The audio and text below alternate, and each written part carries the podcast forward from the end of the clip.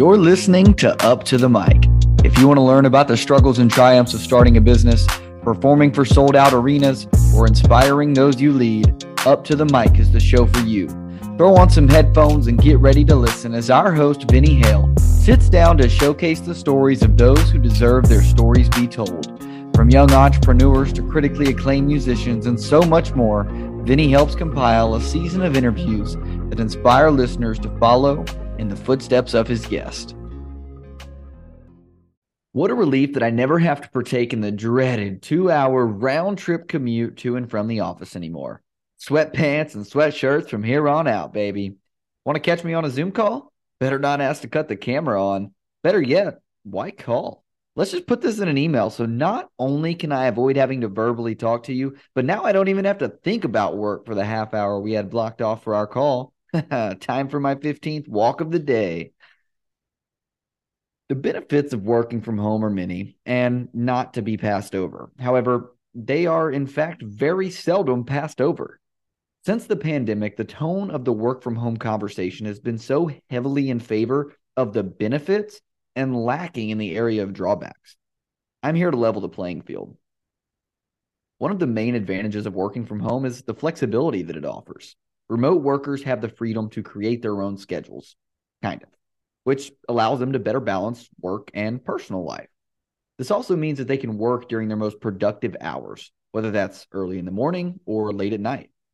The problem with this is that most companies have unintentionally instilled a culture of feeling like your computer status icon must constantly be active during the workday, a phenomenon equally loved and despised by boomers and Gen Zers, respectively.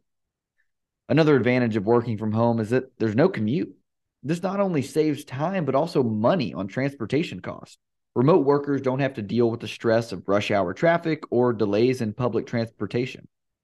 My caveat here is that while I enjoy not having to fight through the flooded sea of Mercedes and B M Ws that is the Dallas Tollway, I miss being able to utilize the time at the beginning and end of my workday to call an old friend, catch up on sports radio, or listen to a good podcast.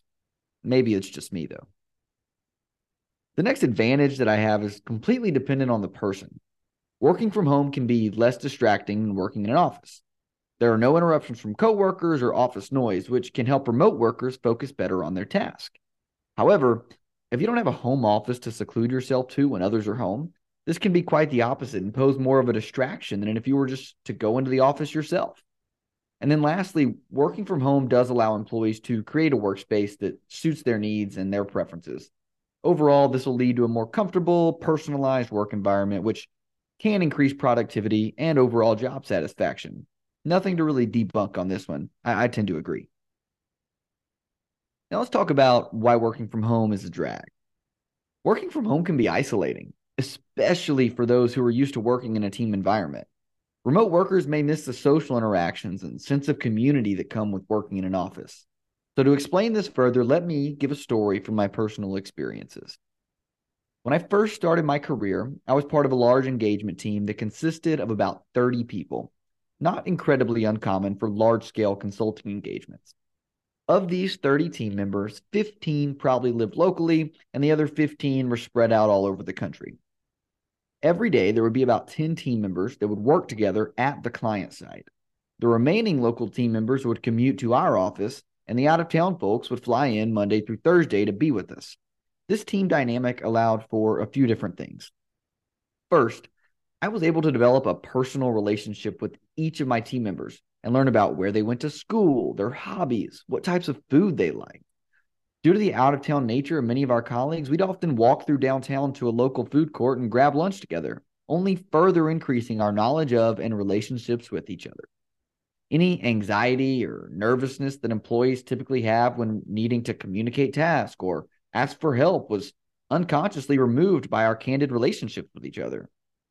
During busy times of the project, my managers would frequently be seen maneuvering around the office for different meetings, and upon every trip back to their desk would stop in and ask how things were going and if they could lend a hand.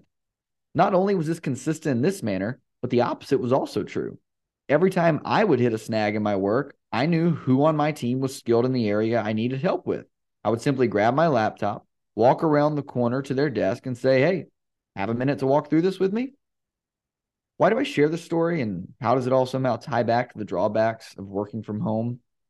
Because despite the fact that I had to wake up early, put on business casual attire, and commute to and from the office, I was able to accelerate my growth and learning by interacting with my team members. Our team morale was higher. My personal motivation was greater. I was in a generally happier mood, and although I don't have the exact numbers, I'd venture a guess that our overall production was higher than when we got the dreaded call on March thirteenth, twenty twenty to go pencils down and work from home for the next two weeks. Two weeks that would eventually turn into two years. Now back to my remaining drawbacks of working from home. Without the structure of an office environment, some remote workers may struggle to stay organized and motivated, which can in turn lead to procrastination and lower productivity. Additionally, there's blurred lines between work and personal life. When working from home, it can be challenging to separate work and play. Without a clear boundary, remote workers may find themselves working longer hours or being constantly distracted by personal tasks. And then lastly, remote workers do rely heavily on technology to communicate and collaborate with our colleagues. This can be a disadvantage if there's technical issues or if employees are not tech savvy. Overall, I'd like to give kudos to firms like mine that consistently push the envelope forward and strive to better the hybrid environment for employees. However, be it that I may be in the minority, I am tired of talking to a screen. I'm sick of wearing my headphones for ten hours a day.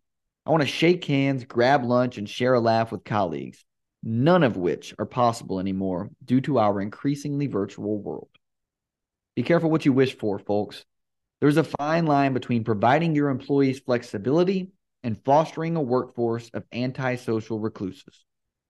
Sure, I love to throw on my headphones, sit in front of my laptop, and grind for a few hours on a technical task. But how do our leaders in the consulting world expect us to continue to grow in our ability to manifest and maintain client relationships without ever meeting any clients? How do we grow our network, form genuine connections, or develop up the corporate hierarchy if, at the end of the day, we spend the majority of our day mindlessly checking off tasks and sitting through meetings with unproportionately cropped headshots staring back at us? We have work to do, corporate America. Without change happening soon, we will unknowingly create a generational stagnation in the workplace that encourages the worst types of behavior in employees. There is a peak I suspect we have recently surpassed that represents the maximum amount of productivity employees can have before they inevitably crash the chart and begin delivering below expectations from home. For as it was once said, with great freedom comes great responsibility. It's now time to see how responsible we are as a workforce.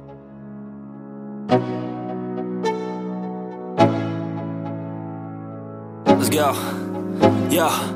I'm like an addict, do I gotta have it. I ain't even playing, got a really bad habit. If it moves, gotta grab it. Fuse like a magnet, lose, won't have it till I'm doomed in a casket.